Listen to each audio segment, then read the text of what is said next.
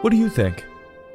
Welcome to another episode of This Goose is Cooked, where we review books intended for our future generations. Today's book, Are You My Mother? by P.D. Eastman, published by Beginner Books, a division of Random House, Inc. Are You My Mother follows a Bebe bird as he hatches and finds his mother is not in the nest. He goes on a journey to find her, coming across many animals and things who are not her. Will this bird find his mother? We'll bring a search party because we're looking for a missing mom. The tale opens on a mother bird with a scarf wrapped around her head. I believe it's called a babushka. She is sitting on an egg in her nest. The egg starts to move under her ass, and she realizes she doesn't have any food for her soon to be baby. So she hurries off, hoping to get some food before her little one hatches. You would think she would have been more prepared. It's not like she didn't know she was having a kid.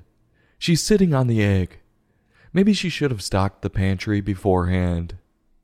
Welp, she blew it. As soon as she flew away, the baby popped out. And he's like, Shit, where the hell is my mother? Quote, He looked up.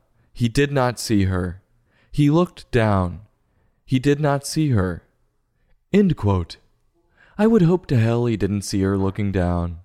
That would likely mean she fell out of the nest to her demise. Well, instead of staying put and calling for help, the little bird makes a big mistake and leaves his home nest by jumping out and nearly injuring himself with a big fall to the ground. Because, at this point, he had no clue how to fly. You need a few lessons for that. And so it begins. The Bebe walks off and begins his journey to find his mother. Again, we have the same predicament as yesterday's book Llama Llama, Red Pajama.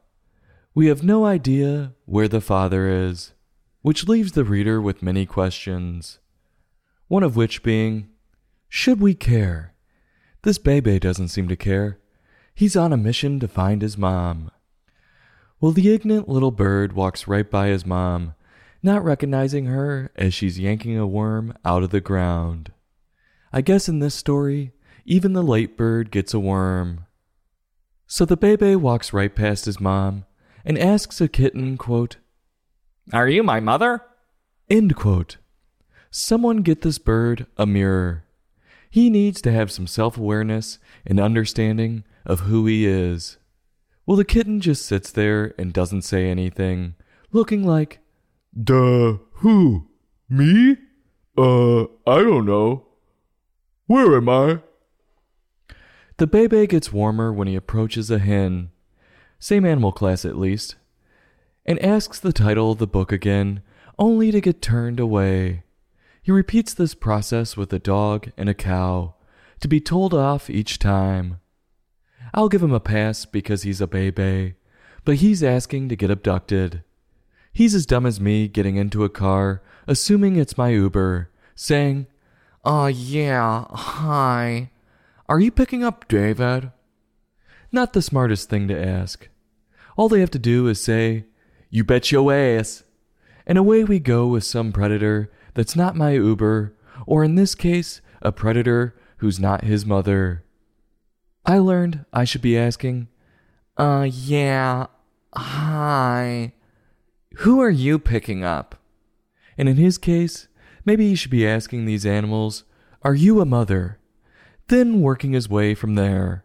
I'm shocked he hasn't been taken yet. It's a dangerous world out there. After all the no's he receives, the Bebe starts questioning if he even had a mother. Well, science would tell you you need a mother and a father to create a Bebe bird. Don't worry though, he quickly snaps out of this thinking and gets more determined, or desperate, some might say, and he starts high stepping it to try and find his mother. But I can't tell. Is he confused? Because he starts thinking his mom could be a car, a boat, and then a plane. Or does he think his mom is on these vehicles, trying to up and leave his ass? Finally, he reaches a digger that he calls a snort and asks the title of the book one last time. This is where he really puts himself into some serious danger. The digger starts to move, and he's standing on the shovel. All it takes is for the operator not to see him, and he's smashed. But instead, the shovel keeps going higher. This is where the little bird starts wishing he was home. Yep, you don't play with heavy machinery. Probably should have stayed home in the first place. The digger then drops the bebe back into his nest, where it all started. His mom returns to the nest around the same time and asks the bebe if he knows who she is. And the story ends with him listing off all the animals and things he saw and telling her she is not any of them. And due to process of elimination, she is his mother. What exactly is the author telling us with this story? Throughout the book, we get to see how many of the animals who the reader would think would help the Bebe bird stood by and did nothing. It took the unlikeliest hero to get the bird back safe. And that happens all too often in life. Moving past that, though, one has to wonder is this commentary meant to draw attention to the plight of the single working mother? Asking, how is she supposed to take care of her baby and put food on the table without some sort of support system? Or is he saying something different? That with a two parent household, this would have never happened? I'll leave that to our listeners to decide. One thing's for certain if this little bird never wandered away from home and stayed put, he would have never been in the many dangerous situations he was in. P.D.'s prose, while long, moved at a good pace, and was overall just an easy reader that keeps you engaged from start to finish. While his writing was entertaining, I found his pictures to be even better. They had an old cartoony style to them that depicted the emotion of every animal the little bird spoke to perfectly. This is one of those books that you can put on your bookshelf and point to and say, Hey, I read. So, on a scale from 1 to 5, I'm going to give this book a hard 4. I'll have the full bird. This goose is cooked. Join us next time for another in depth book review.